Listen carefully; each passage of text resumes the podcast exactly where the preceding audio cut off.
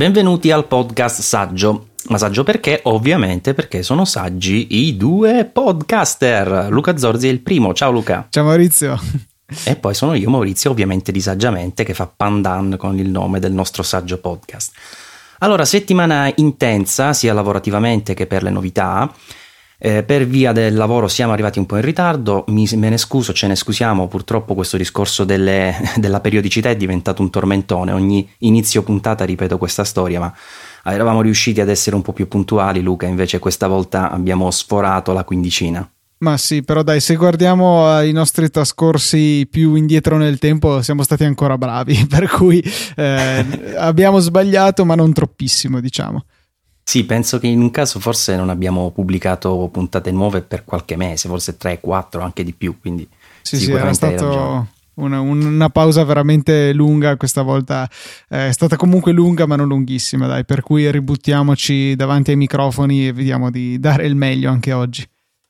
Comunque novità molto chiassose in questo periodo direi perché c'è stato tutto il tormentone anche qui per il discorso di FBI, Apple che vuole eh, non vuole dare accesso al telefono, oppure il problema dell'errore 53. Allora, tutte queste cose sono state discusse ampiamente sia su Easy Apple che su TechMind. Luca, non so se vuoi ricordare il, proprio il numero di puntata per dare un riferimento ai nostri ascoltatori, se ce l'hai sotto mano, se no diamo qualche indicazione generica per identificarle. No, no, ce l'ho, eh, puntata 102 di TechMind e 250 di Apple, o forse in realtà era la 249 in cui ne avevamo parlato. Comunque sì, le ultime puntate di entrambi gli show possono essere interessanti relativamente a questo argomento. Sì, inutile approfondirli qui ulteriormente perché se no finiamo per riparlarci sempre addosso delle solite cose e poi oltretutto è un argomento che eh, ormai è un po' datato, anche se continuano ad uscire notizie tutti i giorni, però alla fine dei conti ne abbiamo parlato sul sito, ne abbiamo parlato su altri podcast del network, inutile secondo me rincarare la dose e parlarne anche qui. Una sola curiosità Luca ti volevo, ti volevo dire, ma secondo te uno tipo il famoso George Oz non potrebbe secondo te risolvere questo problema dell'FBI in 5 minuti? Uh, temo di no. di no? No, credo che sia più complicato di così. Comunque, secondo me, questi piuttosto che chiedere il permesso ad Apple, no, dico io, invece di fare questa cacciara in pubblico, eccetera, fatevi prendete un bel pool di gente in gamba stile NSA che sicuramente in qualche modo riuscirebbero ad aprirlo quell'iPhone secondo me. Eh, risolvetela dietro le quinte non sollevate tutto questo polverone perché non ne vale proprio la pena. No in Ma realtà per loro ne vale la pena. Cioè eh. loro vogliono creare il precedente non è tanto quello specifico eh, appunto, iPhone. Sì, sì. è inutile che ce la raccontino sono, sono, d'accordo con te, infatti questo fa capire che evidentemente il problema è un altro, ma avevamo detto che non ne parlavamo Luca, è colpa mia, hai ragione, non, do- non dovevo aprire il discorso. Va bene, torniamo invece alle cose extra, diciamo, rispetto a due, queste due problematiche che si sono eh, diciamo gonfiate nelle settimane scorse. E parliamo di cose più vicine a noi perché sappiamo che a marzo, in verità lo sappiamo già da fine dicembre, che ci sarebbe eh, stato un evento Apple, evento che ormai sembra assolutamente confermato da tutte le parti. E per di più mh, mm, si pensava fosse il 15 marzo, ma eh, un paio di giorni fa eh, se ne è uscito fuori il record dicendo che ha un'informazione abbastanza sicura secondo la quale l'evento si terrà nella settimana del 21 marzo, posto che Apple fa abbastanza diciamo costantemente i suoi eventi di martedì, è presumibile quindi che la data sarà quella del 22 marzo, che è appunto un martedì. Un'alternativa in realtà anche il lunedì, perché Dimmi. se non sbaglio l'anno scorso era stato di lunedì quello di marzo. L'anno scorso era stato il 9 marzo, questo me lo ricordo, però non ricordo se fu un martedì o un lunedì. Mi pareva Comunque, di aver letto che Gruber diceva che l'anno scorso era lunedì, per cui non è da escludere a priori. Comunque, insomma, il periodo probabilmente sarà il quello. Il periodo è quello. E questo che loro continuano a chiamare evento speciale, ma poi ci stavo pensando, effettivamente non è mica tutto sto speciale, già sicuramente il secondo anno che fanno un evento a marzo, perché l'anno scorso presentarono il MacBook, eh, ufficializzarono gli ultimi dettagli e la disponibilità di Apple Watch. Quindi comunque non è più tanto un evento speciale, secondo me Apple in questa parte dell'anno ha necessità di avere dei prodotti perché altrimenti il suo introito che sappiamo, come abbiamo detto più volte, essere eh, per larga parte eh, dovuto agli iPhone che vengono presentati, diciamo, iniziati, si iniziano a vendere nel periodo di settembre, poi hanno il boom nel periodo delle vacanze e alla fine vanno lentamente scemando fino a quando poi si prevede l'arrivo di un prossimo iPhone il successivo settembre. In questa fase dell'anno Apple ha i trimestri più, tra virgolette, bui, tant'è che eh, nella recente call, quando hanno eh, diciamo, dichiarato i dati del primo quarto eh, del 2016, che poi fanno capo agli ultimi tre mesi del 2015, eh, hanno detto che molto probabilmente il successivo trimestre potrebbe essere il primo dopo tantissimo tempo in negativo anno su anno, cioè non che andranno in perdita chiaramente, ma eh, inferiore come redditi rispetto e fatturati rispetto all'anno precedente. Quindi non dici Luca che Apple ha proprio bisogno fisiologicamente per come ha gestito il suo turnover di eh, dispositivi, avere un evento importante ormai a marzo con prodotti che possano sollevare le vendite? Ma sì, direi che effettivamente ha senso. Se da un lato era comodo, seppur estenuante per noi coprire tutte le novità in autunno, in effetti c'è un po' di bisogno di spaziarle di più durante l'anno, in modo comunque da dare sempre modo di parlare di sé e da avere un incrocio dei prodotti nuovi che quindi possano potenzialmente trainare le vendite. Cioè ci ritrovavamo veramente a non avere nulla di cui parlare da novembre fino a giugno, fino a giugno, fino alla WWDC. Effettivamente io trovo che sia una mossa corretta inserire qualche novità ehm, e che comunque può tornare comodo anche per eh, quei settori che di solito non, eh, non, annunciano in pompa magna, tipo aggiornamenti minori alle varie linee di Mac, magari come trafiletto di un evento in cui magari parlano d'altro, eh, ci può stare, ecco. E in questo evento dovremmo aspettarci gli iPad, l'iPad, eh, che sarebbe diciamo l'erede dell'iPad Air 2, che però non si chiamerà iPad Air 3 ma dovrebbe prendere la nomenclatura secondo Gurman di 925 Mac iPad Pro da 9,7 pollici, quindi un iPad Pro più piccolo, dal quale andrebbe a riprendere eh, caratteristiche proprio tipiche del, che ormai associamo solo al nome Pro, ovvero il supporto per la Apple Pencil, eh, il discorso della, del, degli speaker quad stereo, eh, nonché anche il supporto per una smart keyboard che sarà realizzata eh, secondo sempre Gurman anche per questo iPad Pro da 9,7 pollici. Ovviamente Luca sicuramente tastiera senza layout italiano. Sì, ormai questo cioè, ci ho perso le speranze e come noi italiani, anche chiunque non usi il layout americano, è veramente assurdo che ad oggi non sia uscita la, le varie versioni internazionali insomma della tastiera. Eh, l'unica cosa che mi viene da pensare è che questo sia un modello di transizione e a breve ne vedremo uno un po' diverso per cui a questo punto non valeva neanche la pena di, eh, di creare anche gli altri layout. Ma eh, Comunque il problema rimane anche in quella software. Ora io non ho un iPad Pro, però eh, da, non ho letto da nessuna parte che abbiano cambiato un po' il layout della tastiera a schermo per eh, farla combaciare un pochettino di più con eh, le diverse disposizioni internazionali. Se non l'hanno fatto per i software, men che meno lo, lo fanno per l'hardware. Eh, a questo punto io comincio a sospettare che eh, ci sarà un differente modello hardware, magari che in qualche maniera che non mi è ben chiara possa essere utilizzata anche con uh, un iPad di dimensioni inferiori. Ma comunque mi hai tolto le parole di bocca perché sul discorso della tastiera virtuale, diciamo così, eh, stavo proprio per rispondere a tono perché effettivamente è comico che non abbiano cambiato neanche quella che alla fine dei conti c'è che ci vuole a rifare due pulsantini e a modificare l'orientamento del, di alcune cose, cioè proprio sarebbe veramente un lavoro per un'azienda come Apple da prendere uno schiavetto all'interno dell'azienda, senti tu, fammi la tastiera italiana. Quindi evidentemente eh, stanno proprio totalmente dimenticando che c'è una larga parte del mondo che non utilizza il layout americano, sia virtuale che software, e effettivamente ha, ha senso pensare che, come dici tu, ci sia una motivazione dietro questa dimenticanza perché tutte le altre tastiere ci hanno lanciato la Magic Keyboard, ovviamente c'è quella con layout italiano, quindi eh, fa davvero strano che non sia arrivata anche la tastiera fisica, la Smart Keyboard per l'iPad Pro con il layout italiano e men che meno quella virtuale.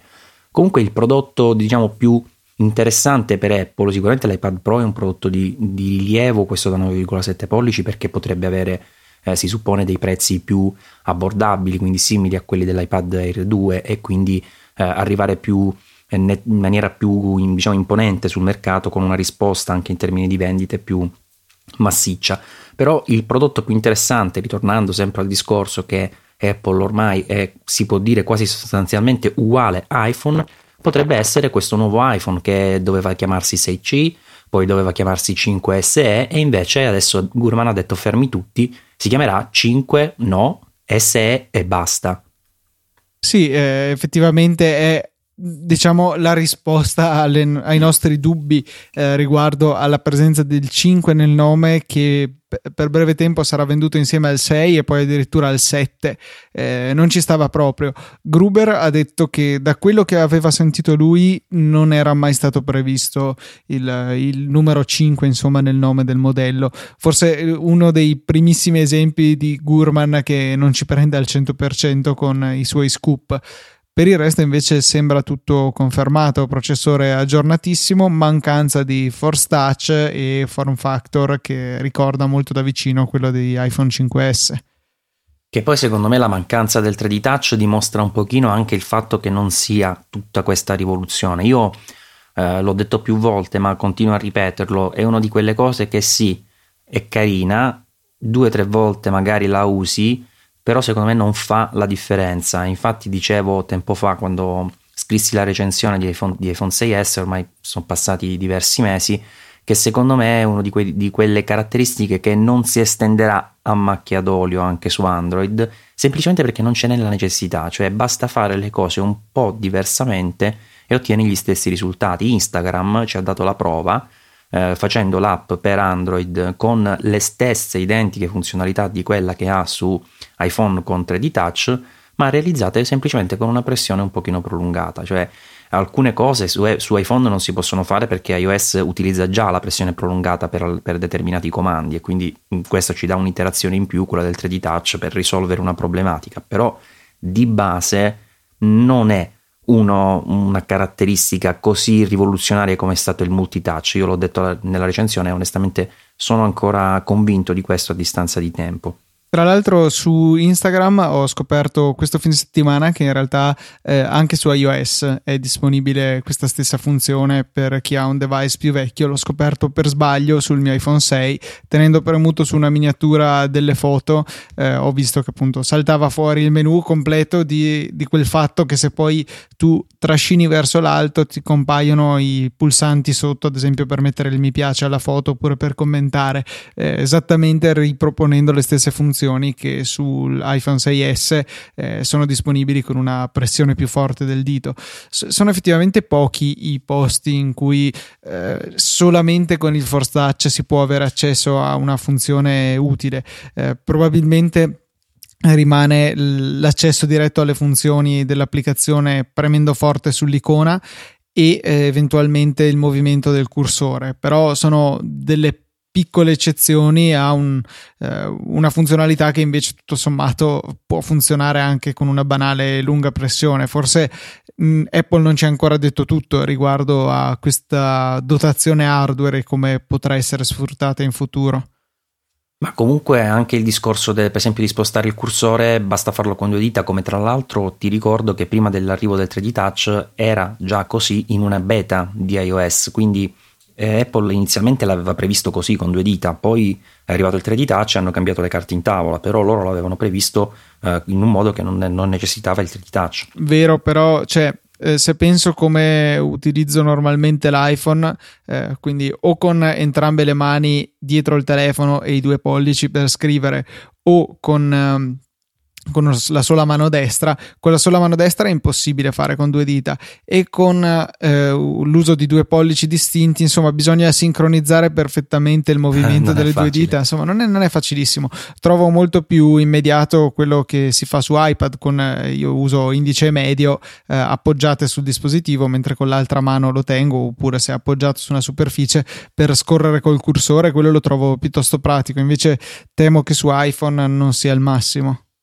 Comunque non funziona bene neanche questa funzione, scusate il gioco di parole, perché eh, va o troppo veloce o troppo piano, non sono mai riuscito ad utilizzarla comodamente. Spesso utilizzo il semplice tap dove voglio arrivare perché faccio prima. Comunque, a parte tutto, iPhone eh, SE che potrebbe essere o non potrebbe essere una svolta perché? Perché rimane, a parte qualche piccolo rifacimento del design, a parte il miglioramento della fotocamera, i nuovi chip, come dicevi tu, a 9, eh, il supporto per Apple Pay, quindi ci sarà l'NFC. Ci sarà anche le live photos senza il 3D touch, quindi ancora ulteriore conferma che questo 3D touch non serve e ce la dà la stessa Apple, eh, però lo schermo è da 4 pollici.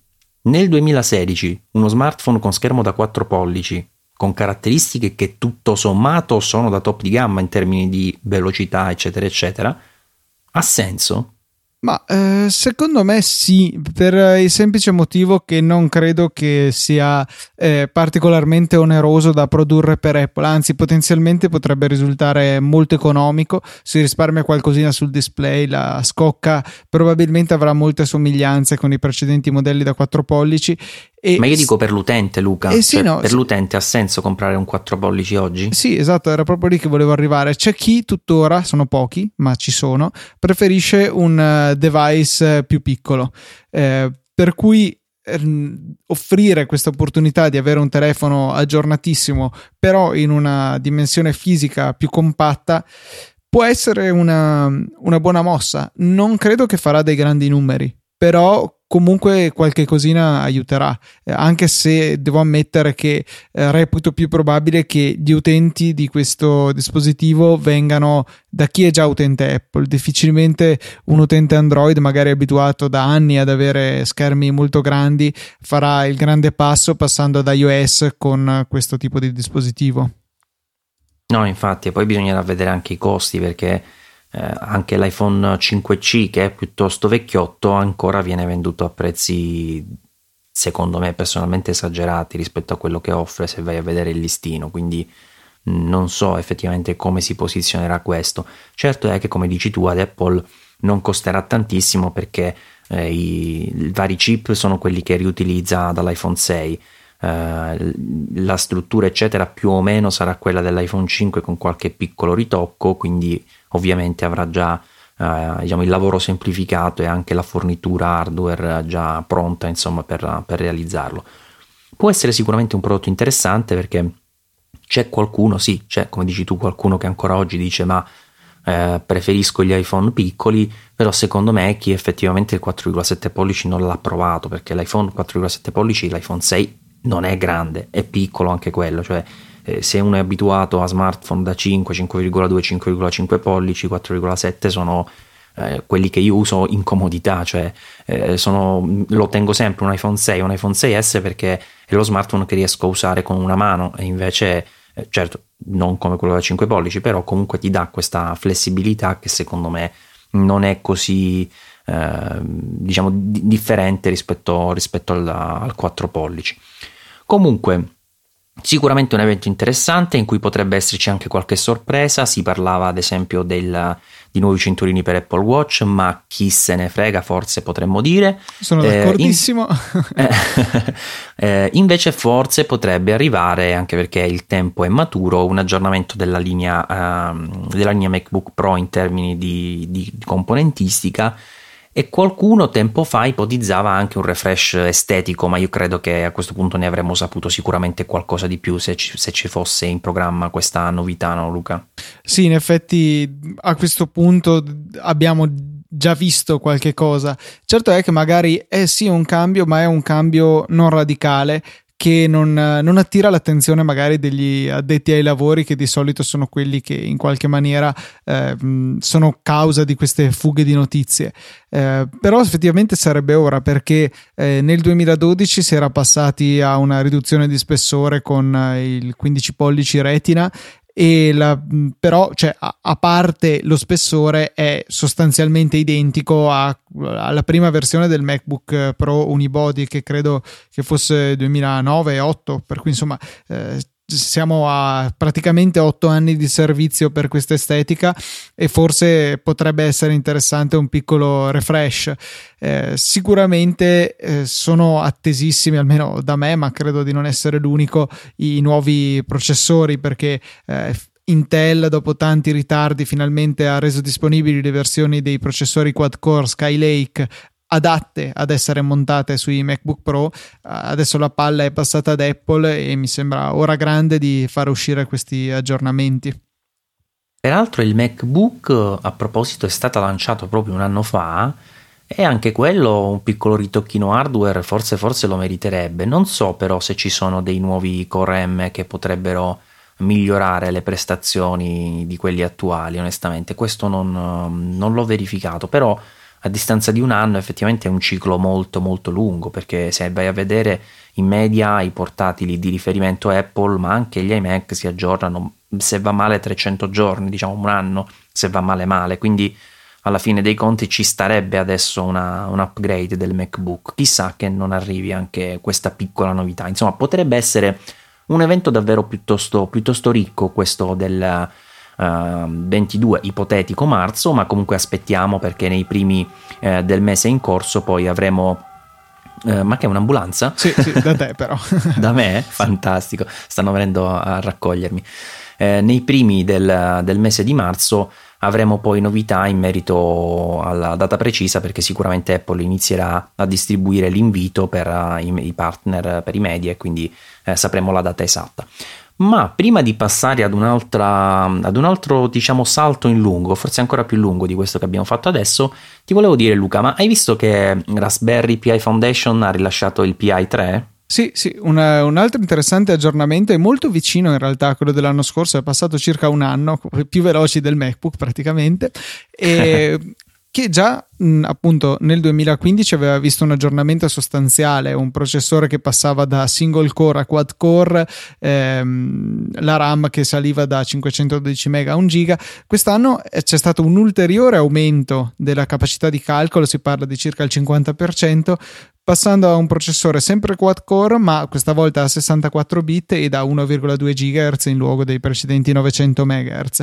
Eh, questo computerino pian pianino st- si sta eh, rivelando sempre più interessante, sempre più adatto, magari anche a qualche cosa che vada oltre al, eh, al semplice utilizzo come media center che credo che in realtà sia il più diffuso tra gli utenti comuni. Eh, l'anno scorso avevamo recensito su Saggiamente eh, l'utilizzo di OSMC che monta Kodi e um, adesso si, può, si, potrebbe anche valutare in casa Plex, dato che sicuramente Raspberry Pi 2 è supportato e immagino che a breve lo sarà anche il 3 e mm, un, comunque un dispositivo veramente versatile a cui eventualmente per un utilizzo di tipo server domestico eh, forse mancherebbe solo la porta gigabit ethernet perché attualmente è limitato ad una 100 mega che eh, potrebbe stare un po' stretta. Paradossalmente, adesso, visto che ha un modulo WiFi in, a bordo, potrebbe essere più veloce con il WiFi che non con i 100 megabit eh, di Ethernet.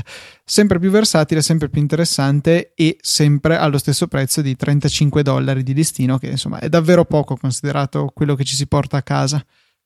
Sì, tra l'altro hanno aggiunto anche il Bluetooth oltre al WiFi e hanno, oltre al prezzo hanno mantenuto anche le dimensioni della, della, scheda logica che probabilmente da quel che ho capito anche i case potrebbero essere compatibili. Non ho, non ho verificato ma dicono che la dimensione è la stessa quindi forse, forse anche i case. Invece dicono che utilizzando eh, dei dispositivi esterni sarà necessario cambiare l'alimentatore perché questo dovrebbe consumare 2,5 A quindi eh, l'alimentatore potrebbe essere necessario utilizzarne uno diverso Comunque è un prodotto sicuramente molto molto interessante. Luca, chissà se con questo si riesce a fare un routerino domestico.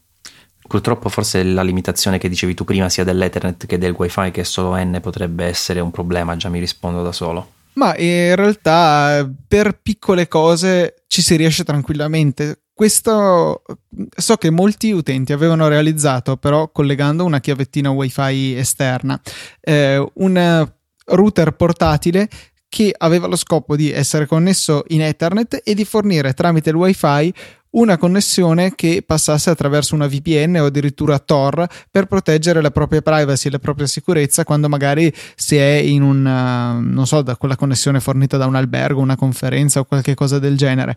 Eh, sicuramente questo nuovo Raspberry con il wifi integrato si presta ancora meglio a questo scopo e, e comunque eh, per compiti poco gravosi quale può essere per l'appunto questo una batteria esterna con una certa capacità può anche eh, renderlo un router eh, a batteria con un'autonomia discreta Senti, e visto che tu conosci bene il prodotto, anche perché possiedi il PI2, l'hai recensito, eccetera, io onestamente mai l'ho, l'ho utilizzato. Eh, secondo te, come mai, mh, alla, ris- alla domanda come mai eh, manca il supporto 4K che è stata fatta da Engadget.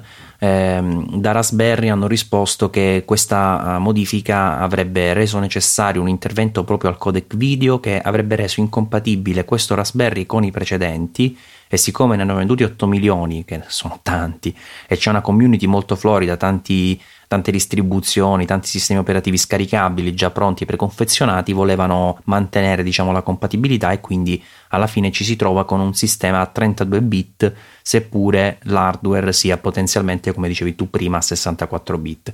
Eh, eh, credo dimmi. che la ragione sia eh, più di driver che non, cioè loro hanno detto codec, ma con il codec credo che intendano eh, la scheda video, ecco, e sarebbe stato magari necessario passare a qualche altro modello per cui non è così disponibile un, un, driver compatibile con i vari sistemi operativi, che poi in realtà è principalmente Linux, che girano su questi, su questi device. L'unica cosa che ho pensato leggendo quella risposta è stata questa, però onestamente non mi sembra poi così impossibile, a meno che non ci siano anche problemi di licenza, qui bisognerebbe approfondire bene la questione. Non mi sembra così impossibile, ecco, o così assurdo richiedere un cambio in questo frangente.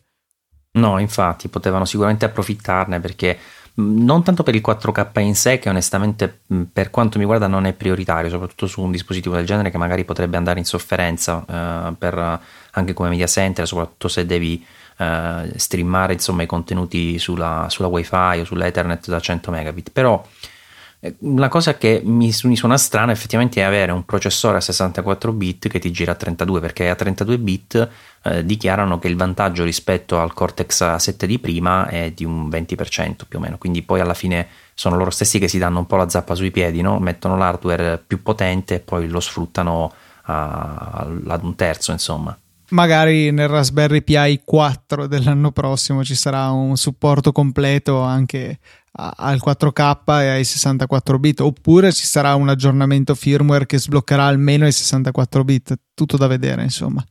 Tutto da vedere assolutamente. Poi comunque anche la community come dicevo prima è molto attiva quindi potrebbero chissà um, risolvere loro la problematica sempre che l'hardware supporti insomma la cosa.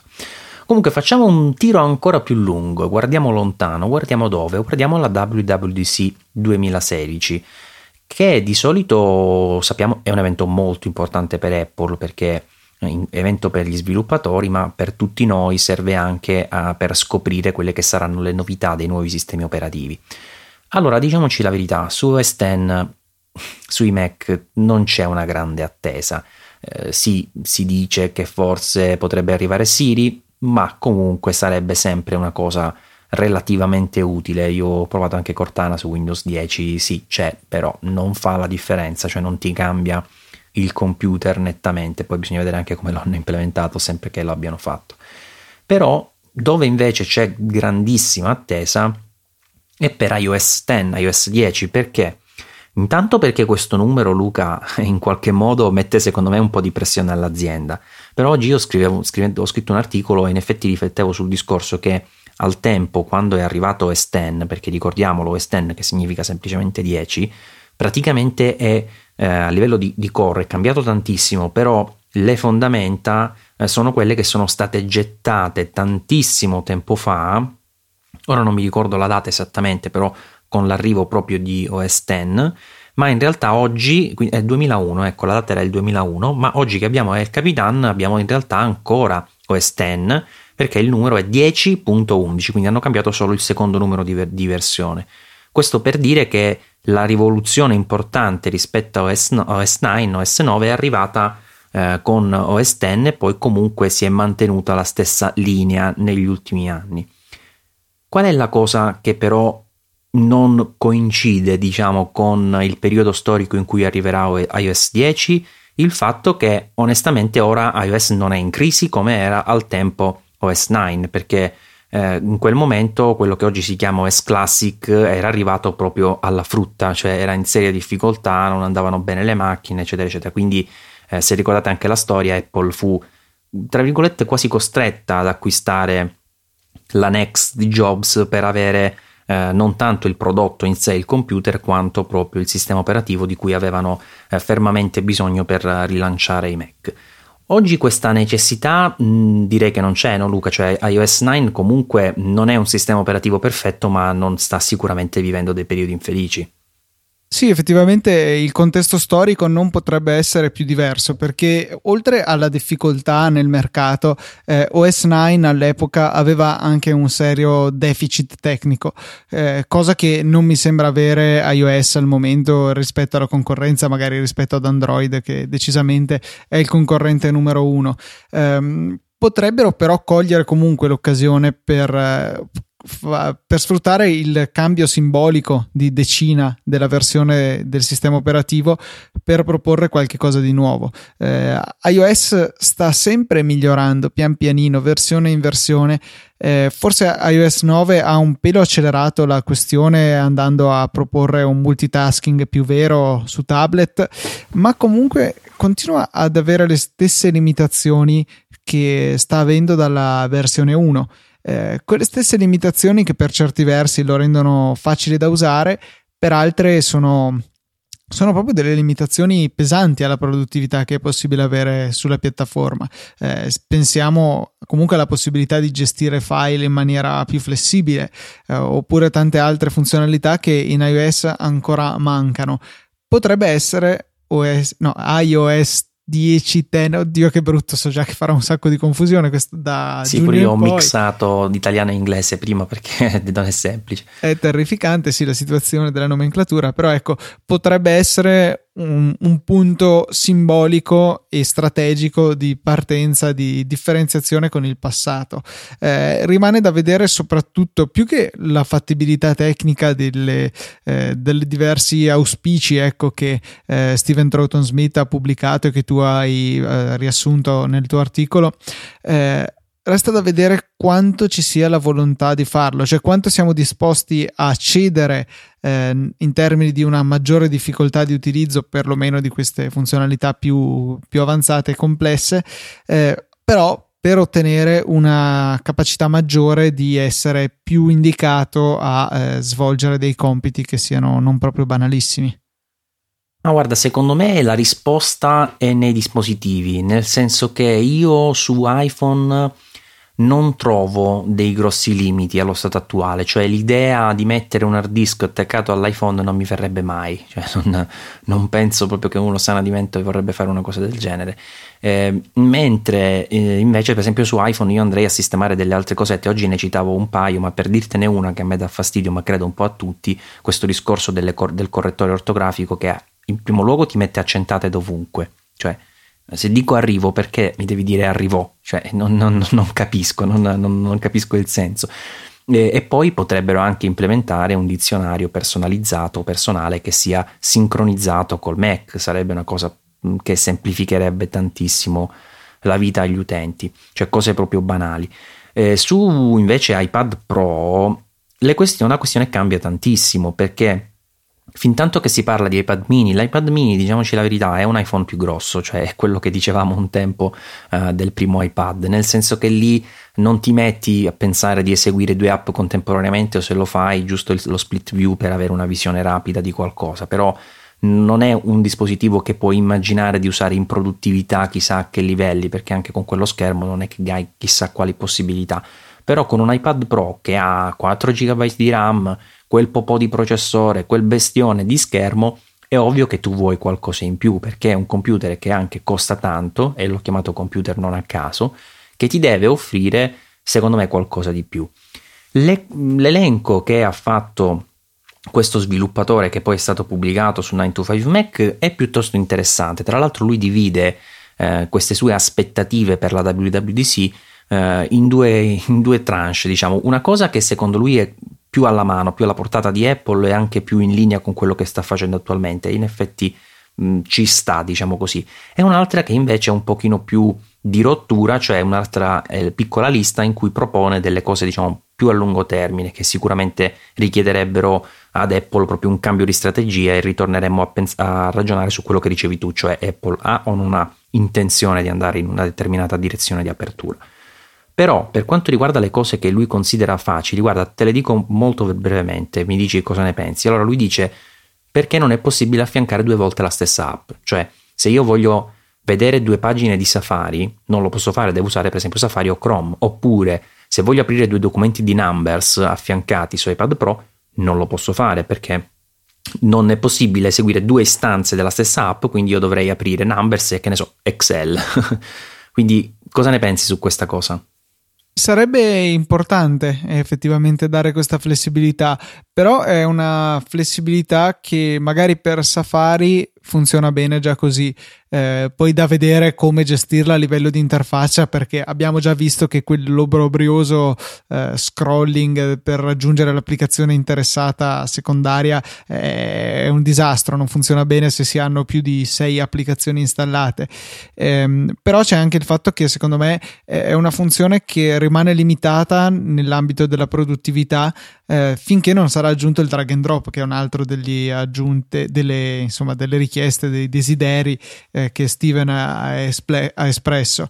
Eh, però cioè, al contempo veramente è una delle cose più banali, dare la possibilità di eseguire più copie della stessa applicazione anche se boh, potrebbero saltare fuori dei problemi se le applicazioni non sono state ben studiate per funzionare in contemporanea con se stesse.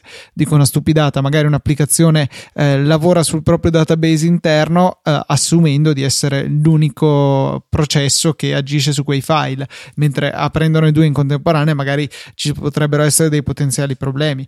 Quindi dovrebbe come minimo secondo me essere una funzionalità opt-in, nel senso che lo sviluppatore deve dichiarare la compatibilità della propria app con, con questa funzionalità. Beh, in pratica sarebbero come delle applicazioni, cioè in realtà non è necessario aprire due volte la stessa app, basterebbe che un'app possa aprire due documenti, mi segui che intendo? Ah, ok, sì, come due finestre, sì, no, esatto. cioè, la, la, pensavo eh. a più a livello implementativo, sì, allora sì, effettivamente così sarebbe fattibile, ancora di più però si rende necessario un adattamento delle applicazioni che non possono semplicemente essere eseguite due volte, come nel mio approccio un po' più naif, così che avevo citato prima. Invece l'altra cosa che lui cita, onestamente non l'ho sentita mai come una grossa mancanza, dice la possibilità di aprire un URL nella finestra affiancata, cioè dice stai navigando in uh, mail, più che navigando stai ricevendo la posta, c'è un, link, tu puoi aprirlo in un'altra pagina, lo puoi aprire eh, in, se vuoi con il 3D Touch eh, leggermente in uh, sovraimpressione con un pop, mentre invece o, o pick, che non ho mai capito pick and pop quale arriva prima, forse il pick, eh, però lui dice potrebbe essere utile cliccare su un URL e dire aprimelo direttamente nella finestra a destra, nella, nella split view. Sì, effettivamente, cioè, questo mi sembra banale come funzionalità, però anch'io non ne ho mai avuto bisogno. Però è una di quelle cose che in effetti potrebbe implementare abbastanza facilmente Apple. E poi un'altra cosa che dice che è molto interessante, noi sappiamo che ultimamente il Safari View Controller è utilizza- utilizzatissimo, nel senso che app di terze parti possono avere una finestra che in realtà è Safari direttamente nella loro app senza andare avanti e indietro, fare tipo ping pong con Safari. Eh, lo sviluppatore dice ok, ma perché non diamo la possibilità anche agli altri sviluppatori di app di fare i propri view controller. Cioè io ho one password, mi creo mia, il mio view controller del login e tu che sei eh, che realizzi un'altra app sostituisci direttamente, ovviamente opzionalmente per gli utenti che hanno one password, il tuo login con il mio e non devi neanche preoccuparti di fare l'interfaccia di login, la faccio direttamente io.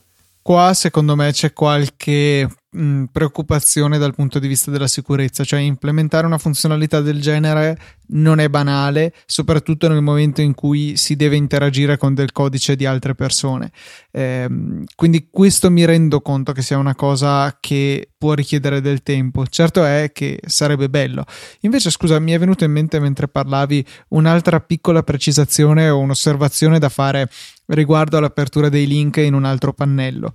Eh, quello significherebbe fare un piccolo cambio di paradigma riguardo alla gestione del multitasking. Mi spiego, adesso è tutto molto esplicito. Sono in un'app che mi sta occupando tutto lo schermo, trascino dal lato, rivelo le, magari l'elenco delle applicazioni o l'ultima che ho aperto, clicco sulla, sulla linea divisoria per rendere permanente la divisione dello schermo, però non ho mai avuto in un'applicazione un pulsante che mi consentisse di manipolare questo multitasking, cioè non ho in nessun modo la possibilità di premere un pulsante in un'applicazione e che ne faccia affiancare un'altra. Per cui è forse anche un cambio concettuale perché eh, mi posso immaginare che qualche utente magari mh, più eh, inesperto possa cliccare per sbaglio quel pulsante lì e ritrovarsi lo schermo che non eh, ragiona più come lui è abituato, cioè gli compaiono due applicazioni, non sa come gestirle, poi preme il pulsante home, ok, salvezza, perfetto, sono tornato alle mie icone,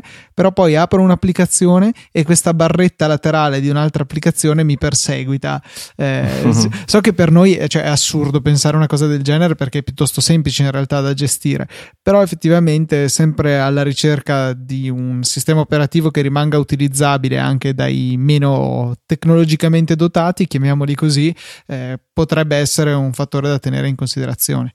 Beh, però se ci pensi una cosa più o meno simile succede sul Mac, perché tu arrivi, premi il tasto verde su una finestra, dici beh la ingrandisco un po', pum, ti va a pieno schermo e non ti sei perso il dock, ti sei perso la barra superiore, se uno non lo sa va in crisi, no? Perché ti va in full screen, in modalità full screen del Mac che io personalmente non uso, non, non trovo particolarmente ben implementata eh, mi ricorda un po' questo discorso di fare qualcosa che in effetti non hai voluto al 100% perché probabilmente doveva essere un pulsante separato rispetto a quello tradizionale per, per aumentare la dimensione di una finestra. A proposito di view controller, ehm, Steven dice anche: Ma quel bellissimo strumento di disegno che avete messo in note, che probabilmente è uno di quelli che sfrutta l'Apple Pencil meglio, perché non lo rendete anche quello disponibile ad altri? Cioè, se io devo mettere nella mia app la possibilità anche di usare la Apple Pencil, perché mi devo scrivere da zero tutta la dinamica per gestire la penna quando voi l'avete già fatto? Cioè, fate prima a darmi la possibilità di usare almeno quel controller. Sì, esatto, qualche cosa è già fornito agli sviluppatori, già pronto, sta a loro poi costruirci sopra. Certo è che non è la stessa cosa rispetto a dire ok, qui metti più o meno la stessa interfaccia delle note, senza la sincronizzazione con quelle, chiaramente, che poi magari restituisce all'app un file con tutto il disegno fatto, sarebbe da fare. Questo non credo che ci siano grossi problemi di sicurezza, è probabilmente una di quelle tante cose eh, che sono state catalogate alla voce sarebbe bello ma adesso non ho tempo, che immagino che eh, abbondino ecco, in Apple. Sì, infatti anche il Safari View Controller alla fine non è che sia arrivato immediatamente, quindi c'è tempo insomma per implementare anche una cosa del genere. E poi è interessante anche quello che ha detto per Quick Look, perché dice eh, facciamo conto di avere un'applicazione che legge un file .xyz, vabbè un file qualsiasi che non mi interessa e che il, l'iPhone non sa, l'iPhone, l'iPad, insomma chiunque abbia iOS non sa leggere nativamente perché questa applicazione non può generarmi una, uh, un plugin, diciamo così, per Quick Look, diciamo per il sistema integrato che ha Apple per visualizzare le anteprime dei documenti e darmi quindi la possibilità di avere quel file visibile anche quando è allegato banalmente ad un'email senza doverlo uh, avviare tramite estensioni, lanciare tramite estensioni e mandare ad un'applicazione terza? Sarebbe comodo, no? Sì, però vedi sopra, eh, dubbi sulla sicurezza, difficoltà implementative e sarebbe bello, ma adesso non ho tempo. Secondo me tante di queste cose sono imputabili al fatto che comunque ehm, anche l'azienda con più soldi del mondo ha un limite al numero di persone che può eh, ingaggiare, anche solo perché non è vero che raddoppiando il numero di eh, sviluppatori raddoppia il, il, quantitativo di software che è possibile eh, realizzare. Eh, per cui Apple, come sempre, si ritrova abbastanza eh, bloccata dalla quantità di manodopera disponibile, diciamo. Sì, eh, questo sicuramente è un problema, così come anche quello della sicurezza, però diciamo su Mac c'è la possibilità, no? Tu su Mac puoi generare eh, dei plugin per Quick Look che ti danno la possibilità di visionare dei file, quindi sì, ma è una piattaforma che è nata in maniera completamente diversa, per cui cioè, non è strano che, eh, che abbia de- delle concessioni che magari iOS non ha. Eh, tutta, cioè, ti dico una stupidata: su iOS la sandbox è obbligatoria, su OS X solo sul Mac App Store. Per cui, eh, per fortuna, sì, veramente. Eh, per cui no, non mi stupisce ecco, che ci siano delle, dei problemi in più a cui sottostare. Probabilmente se estendessero la sandbox a tutto il sistema operativo passerei a Windows. sì, sarebbe una cosa terribile, anche perché sempre più sviluppatori stanno uscendo dalla, dal Mac App Store per i limiti imposti, quindi evidentemente il, ormai il grosso del lavoro, purtroppo le cose importanti sono fuori e quindi non, non, sarebbe plausibile per me utilizzare il Mac lav- lavorativamente se avessi a disposizione solo la roba che c'è attualmente nel Mac App Store. Sì, speriamo Senti, che colgano il messaggio. Perché... Eh, speriamo, speriamo così. Eh, poi diceva, vabbè, lo split screen di sistema, cioè eh, facciamo conto che uno sviluppatore realizzi l'applicazione utilizzando tutti i controlli giusti di Apple per far sì che l'applicazione sia eh, adattabile a, tutti, a, tutte le dimensioni di schermo, beh, ma allora perché questa applicazione non funziona già con lo split screen nativamente? Mm, non so risponderti proprio. Invece deve essere lo sviluppatore a, a, dire sì, funziona con lo split screen eh, in questo modo. Invece in realtà sarebbe semplicemente se un'app è sviluppata con i controlli eh, ridimensionabili automaticamente potrebbe essere adatta, adattata alla visione in split screen. E l'ultima cosa che dice Steven, non mi ricordo più come si chiama di cognome, è perché non arriva ai Books Author su iOS e per esteso anche nella seconda parte delle cose più improbabili perché non arriva a Xcode, cioè perché questo sistema è ancora oggi eh, legato ad un cordone ombelicale direttamente con il proprio computer, cioè senza un Mac tu non potresti sviluppare le applicazioni che esistono su iOS così come gli iBooks che girano su iOS quindi tu in realtà non avresti contenuti eh, come, come, cioè, come si può fare? l'unico modo è quello che prima o poi arrivi un Xcode su iOS in modo tale che sia totalmente slegato come su Mac tu fai applicazioni per Mac su iOS fai applicazioni per iOS cioè completamente maturo e non più vincolato ad una, seconda, a una piattaforma madre diciamo così però è difficile Xcode per iOS, no Luca? Sì, secondo me cioè, ci sono dei problemi abnormi di, uh, di interfaccia, cioè eh, mi rendo conto per quel poco che ho usato io Xcode che non ho mai abbastanza schermo, finestre che si sovrappongono, spazio per lavorare. Anche un iPad Pro è ridicolo come dimensioni rispetto a un qualunque iMac da 27. Eh, cioè, qualche cosa, o meglio, allora mettiamola così volendo, sforzandosi, si può fare tutto, ma diventa secondo me di una scomodità tale che non, cioè, ok, sì, va bene, hai fatto un bel esercizio di stile, hai dimostrato che è possibile, ma chi è che vuole lavorarci così? No, infatti sarebbe piuttosto difficile, però sicuramente in prospettiva è una caratteristica che prima o poi o arriva oppure il sistema rimarrà sempre eh, figlio di un dio minore, cioè rimarrà sempre una costola di, di un Mac o di un, di un, computer. E poi, sempre tra le cose improbabili, lui ha citato, vabbè, la possibilità di usare il terminale, che te lo dico a fare Luca. Taci, guarda, eh, mi sento di un perso al lavoro che devo usare Windows e non ho il terminale, è un disastro. è un disastro.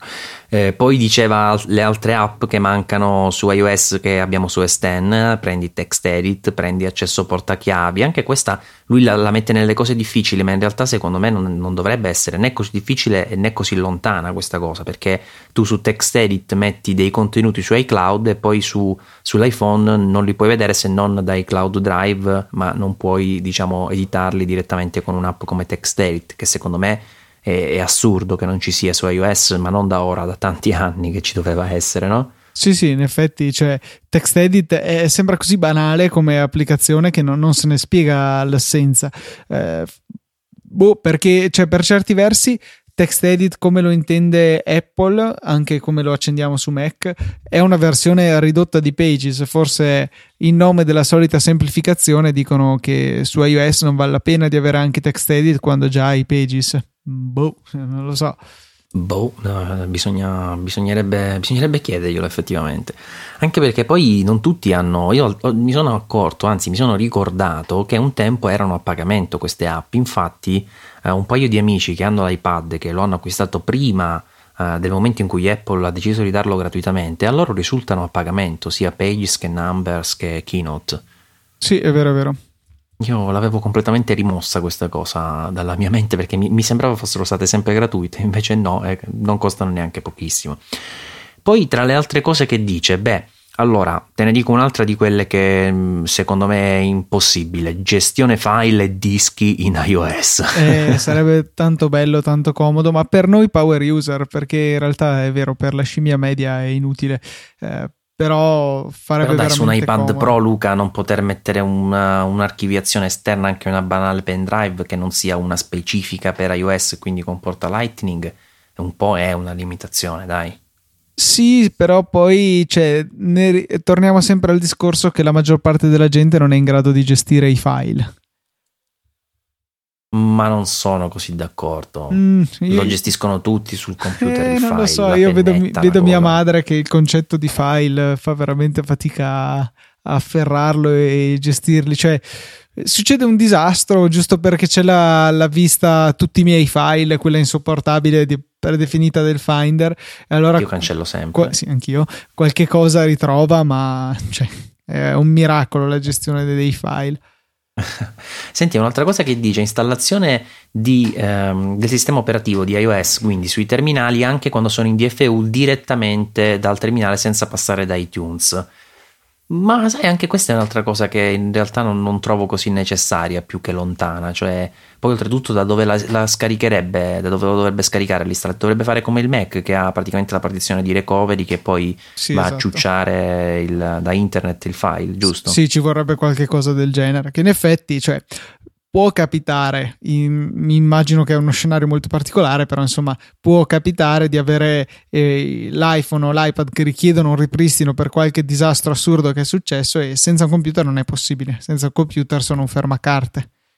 Sì, è vero. E a proposito delle cose che eh, rientrano probabilmente in un discorso sia di sicurezza e anche di chi me lo fa fare nella visione di Apple, eh, c'è il discorso di ipotizzare una possibilità da, da, sviluppatori terzi di realizzare driver per eh, USB, chiaramente non proprio driver per hardware, che ovviamente quello non lo modifichi interno, ma per dispositivi USB attaccabili alla, all'iPad eh, in modo tale che tu possa realizzare il tuo prodotto e renderlo compatibile con lo stesso anche senza il programma Made for iPhone. Ma, ma, chi glielo fa fare ad Apple? Ci guadagna soldi con Made for iPhone? Sì, infatti è una gallina dalle uova d'oro, non lo so, comunque una, una sana fonte di reddito per l'azienda, per cui non, non vedo perché dovrebbero mollarlo. Infatti anche io questa la vedo piuttosto difficile. E ho lasciato per ultima, Luca, una riflessione che mm, in realtà ormai l'abbiamo sentita dire forse fin troppe volte, però secondo me non, non, è ancora del tutto da escludere o comunque esausta come fonte di idee, perché eh, lui dice ma eh, non si potrebbe a questo punto, visto che la, le fondamenta di iOS e OS X sono le stesse, unificare lo sviluppo delle app o comunque gran parte di queste in modo tale che si possa pensare a delle app universali un po' come quelle che ha fatto Windows su Windows 10, Microsoft scusate, su Windows 10. E ehm, io qua, ti, prima di passarti la parola sulla domanda, ci tenevo a sottolineare una cosa, io eh, non sono mai stato eh, uno di quelli che voleva l'iPad che fosse un computer o il computer che fosse un iPad, quindi eh, sono d'accordo nell'idea di Apple di distinguere le due piattaforme. Però sono d'accordo fin tanto che non mi fai un iPad Pro, cioè sono d'accordo fin tanto che il mio iPad continua ad essere un dispositivo che non dico tascabile, ma è comunque un qualcosa in più, diciamo, dello smartphone, ma in qualcosa in meno di evidente di un computer e allora io uh, inquadro quel prodotto come tale, qualcosa in meno di un computer. Ma nel momento in cui mi dai un iPad Pro che in realtà è più grande di un MacBook, cioè ricordiamolo, è più grande di un MacBook ed è anche più spesso se gli metti la tastiera, quindi probabilmente non puoi più considerarlo qualcosa di meno di un computer. Lo, di, lo dichiari così perché? Perché poi alla fine lo è in termini di funzionalità. Allora io dico che secondo me in questo senso, avendo anche provato e possedendo un Surface Pro 4 di Microsoft, che sicuramente non è un prodotto perfetto, è ricco di difetti, non, non dico assolutamente che non lo sia, però l'idea in sé, immaginarla con la capacità di sviluppo e con i sistemi operativi che ha Apple, eh, per me sarebbe assolutamente scioccante, cioè avere un, un dispositivo identico all'iPad Pro, che però una volta messa la tastiera ti dà la possibilità di far funzionare OS X e ti ricordo che a livello di codice ormai è possibile perché da qualche tempo che Apple ha unificato, diciamo ha astratto le librerie per cui puoi compilare ARM oppure uh, x86 sarebbe praticamente quasi una passeggiata, cioè non sarebbe come ai tempi del passaggio PowerPC a Intel, quindi eh, sarebbe una cosa molto più semplice oggi come oggi. Sarebbe eh, un prodotto del genere, secondo me, il punto di arrivo eh, nella, nella, visione di Apple, perché fin tanto che tu dici iOS rimane sempre qualcosa in meno di OS X e poi mi vendi un prodotto con iOS che oltre a costare tantissimo è anche molto molto capace in termini hardware, a quel punto eh, secondo me la necessità di avere più funzionalità diventa, diventa importante. Chiunque abbia un iPad Pro dice sì, è un ottimo prodotto, però sente evidentemente la mancanza di alcune cose. Tu come la vedi? Ma eh, la vedo che cioè io comunque continuo a intenderli come prodotti diversi, magari non diversi nel senso che uno può fare una cosa e uno no, ma che eh, vogliono essere utilizzati in maniera diversa. Per cui non, non la, io non sono uno di quelli che né auspicano né prevedono le, l'unificazione delle piattaforme. Secondo me continueranno a viaggiare parallele, condividendo dei componenti dove abbia senso in termini di librerie o chissà cos'altro, però l'unione, l'avvicinamento ulteriore rispetto a quanto già abbiamo visto onestamente non lo capisco. Non lo capisco perché, eh, come giustamente dicevi tu, sono in, non sono compatibili tra di loro. OS X è ottimizzato, pensato bene per funzionare con mouse e tastiera, iOS il contrario. Per cui quale vantaggio si avrebbe veramente ad andare a unificare ulteriormente le piattaforme, pur mantenendone questa differenza di interfaccia? Eh, il vantaggio sarebbe intanto che non è cioè il mio obiettivo non è quello di avere iOS che si usa col mouse o OS X che si usa con le dita, eh, chiariamoci. Io eh, sono per la differenziazione di questi due sistemi operativi, che è cosa buona e giusta anche in base al loro dispositivo di input. Quindi su questo non ci piove, sono pienamente d'accordo con te. Quello che dico io è che un iPad Pro potenzialmente ha le capacità di calcolo anche superiori di alcuni MacBook di fascia bassa e con una tastiera perché non può far girare anche OS X? Cioè perché non mi puoi dare l'opzione di usare nel momento in cui collego la tastiera mi si spegne iOS e mi si, mm, mi si avvia OS X e OS X nel momento in cui stacco la tastiera mi passa l'interfaccia iOS. Sì, cioè, ma tu che, ah, cioè... allora immagina allora, non lo farà eh? io sono consapevole che Apple non lo farà non ho dubbi su questo però se a domani ti dicessero c'è questo prodotto di Apple tu lo compreresti? Uh, non lo so, cioè, temo di no, perché ho il terrore che sarebbe comunque un compromesso tra le due. S- sarebbe un computer poco potente e o un poco portatile. Cioè, ave- secondo me rischia di essere un po' quello che sono i quad rispetto alle auto e alle moto, cioè unisce i difetti di entrambi o prendendo solo un minimo dei vantaggi per cui non, io non, non, credo che un prodotto del genere potrebbe riuscire bene, ecco. Quindi non ti piacerebbe, insomma, un mm, prodotto del genere? No, cioè, in Beh, un dai, mondo sono, ideale sono in, cui, abbiamo... eh, in cui potrebbe avere solo i pregi di entrambi, cioè essere molto potente, durare un sacco la batteria, essere piccolo e sottile e cioè, nel senso, eh, però mi sembra una cosa del tutto utopica. Sì, sono d'accordo, è sicuramente una cosa utopica, però eh, mi giro dietro di me e vedo un Surface Pro 4 che fa questo. Quindi alla fine dei conti utopica perché ti chiami Apple, utopica perché ti sei imposta dei vincoli. No, utopica, utopica perché per impossibilità. Anche il Surface però ha, delle limitazioni, cioè non può essere potentissimo e non può avere un'autonomia esagerata.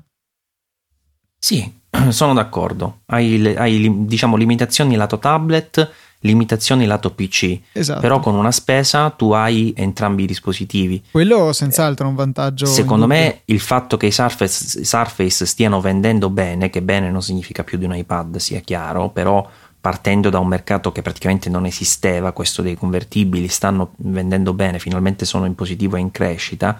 Secondo me indica il fatto che Microsoft abbia centrato comunque un'esigenza che esiste e la, la, potenzialità tecnica per realizzare i prodotti tali c'è, perché comunque il Surface Pro 4 non è neanche così scarso come tu dici, io ci lavoro anche con Premiere, quindi non è un prodottino così, dipende da che configurazione scegli chiaramente, però arriva ad essere anche abbastanza potente, quindi non è una macchinetta eh, come può essere il MacBook che non ti puoi azzardare di fare un montaggio video, è una macchinetta su cui ci puoi lavorare, anche con schermo esterno 4K, eccetera, eccetera.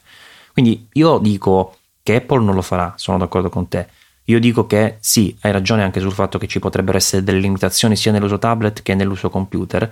D'altro canto, riconosco nel prodotto realizzato da Microsoft la combinazione di fattori che ti porta con un solo dispositivo ad avere i vantaggi, oltre che qualche negatività, di tutte e due le piattaforme. E se tu vai a guardare il successo dei tablet, o meglio dei phablet, degli smartphone grandi, negli ultimi periodi è dovuto proprio al fatto che la gente non preferisce avere un iPhone, uno smartphone grande piuttosto che uno smartphone piccolo più un tablet.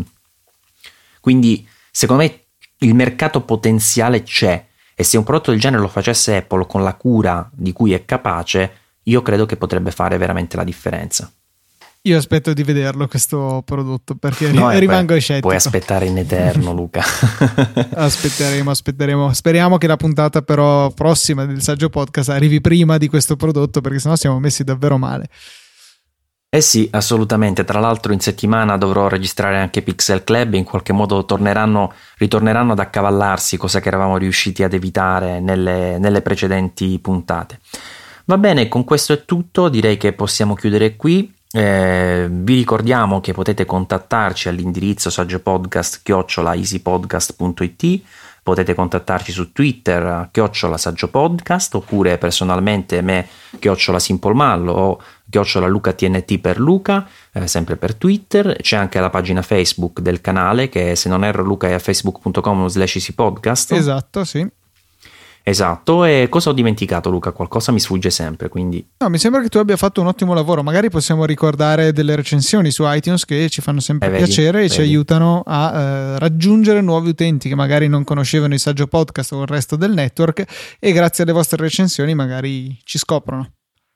Tra l'altro stavo proprio vedendo in questo momento su Pixel Club uno che ha scritto che il, il, podcast che gli argo, i fotografi sono di poco spessore tecnico, ma per, come mi dà fastidio eh, iTunes perché non ti dà la possibilità di chiedere alle persone delle motivazioni, no? Cioè, non, non, mi, non, mi, dispiace che tu mi metta questo commento, però vorrei capire su che cosa lo basi, no? Cioè, che, che cosa vuoi dirmi, chi sei, da dove vieni, se posso migliorare come. Invece le, le, recensioni di iTunes, devo dire la verità, sono un po' lasciate così allo sbarando, secondo me, allo sbaraglio, non allo sbarando. Secondo me Apple dovrebbe metterci a proposito una, una pezza sopra. Sì, sì, però cioè, eh, non c'è modo di vincerla con, eh, con, questo sistema, cioè, lo vediamo anche su Android che le recensioni hanno la possibilità di ricevere delle risposte eh, e non è che risolve il problema delle recensioni inutili o, o malfatte. E Apple utilizza lo stesso identico sistema per canzoni, app, podcast, per cui mettiamoci il cuore in pace, i troll trolleranno sarà sempre così. E con questa perla di saggezza vi lasciamo e vi rimandiamo alla prossima puntata. Un saluto da Maurizio Natali e anche da Luca Zorzi. Ciao e alla prossima. Ciao.